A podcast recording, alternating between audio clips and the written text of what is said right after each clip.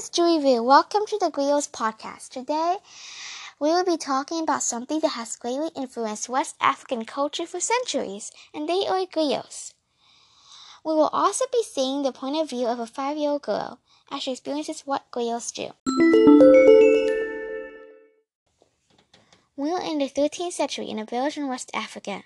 Now, before we dive into a five-year-old mind, let's find out what griots are and how they have influenced West African culture. Griots are West African historians, storytellers, singers, poets, and musicians. Their main job is to tell the culture and history of West Africa in a fun and lively way. They keep the oral tradition of West Africa and are often seen as a leader because of their position as an advisor to royal personages. They can be the preserver of the history of a family, clan, or sometimes even a nation. Every generation, griots keep their history alive, making sure their stories are entertaining and informative, and told of past events, deeds of ancestors, the rise and fall of West African empires, and even told the actions of some powerful kings and warriors. Some even acted out their events like a play, and some also told proverbs, which were short sayings of wisdom. However, they were not always perfect. In order to memorize hundreds of names and events, they had to use the memorization process, which they used to pass on this history from generation to generation. Sometimes they confused names and events in their heads, and specific facts about historical events became distorted. However, because of them, we now know many things about life in West African empires. Not only did they tell normal poems, but their poems were sometimes epics. Most griots were men, but women can be griots too. Women usually specialize in singing.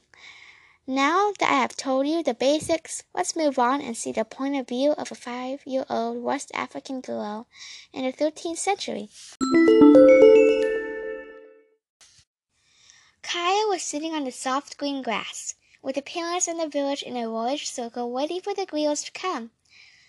They were on the edge of the village next to the Niger River, sitting on a grassy orchard where there were many apple trees. Kaya plucked an apple from the nearest tree and asked, Mom, what are griots? Since it was the first time she had ever listened to them. Her mom answered they were historians and the storytellers of the village. They were supposed to tell the culture and history of West Africa, and they also keep the oral tradition of West Africans. Kaya wondered what they would look like. Would they be old and ancient? Or would they just be at a normal age? Her five-year-old mind wondered curiously. While they waited, she listened to the sound of the rushing river. Suddenly, four women in their thirties emerged from the trees. Welcome to our gathering, they said in unison, smiling. They sat in the middle of the circle with a bag of supplies. A woman with long black hair and warm brown eyes cleared her throat and started telling the story of West Africa. Kaya stared interested. She had never known these things before, and these women fascinated her. While one spoke, the others played music in the background, and some even acted things out. These demonstrations fascinated Kaya, and she wondered if she could do it one day. Kaya whispered to her mom about how it was so much fun watching them do these things, and his mom smiled warmly and gently hushed her.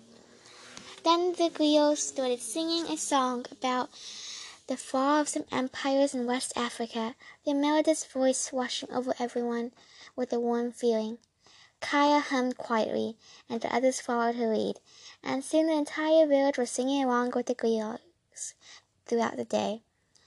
Kaya was having so much fun, and she soon lost track of time.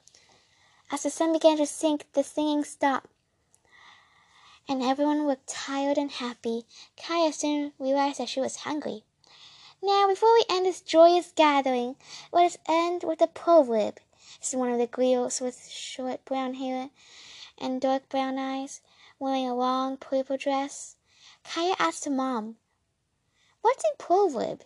She was beginning to get cold as it began to get dark and the sky was turning pink, and she could smell the cooking in the distance as her stomach began to rumble.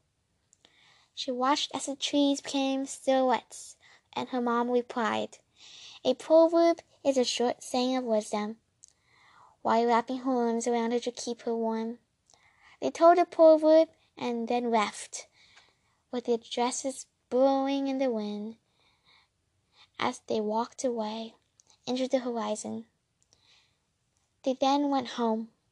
Mom, this story about the fall of the empire happened in a different year than the story you told me. Why did it get all mixed up? Kaya asked. Well, said the mom, Griots had to remember hundreds of names and events through a memorization process, which they passed down from generation to generation, and in that process they sometimes get a little mixed up, she said. However, because of them, we now have this wonderful culture and do things the way we do now. They pass on our culture through oral history, and our life wouldn't just be the same without them.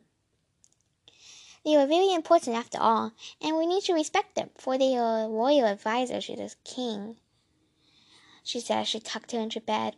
Kaya stared up at the ceiling from her bed and thought, This was such a fun day. I hope I can do it again, and maybe one day I'll be just like them. That was the end of this podcast, and I would like to thank you for joining me. Tune in next time for another amazing podcast. Thank you.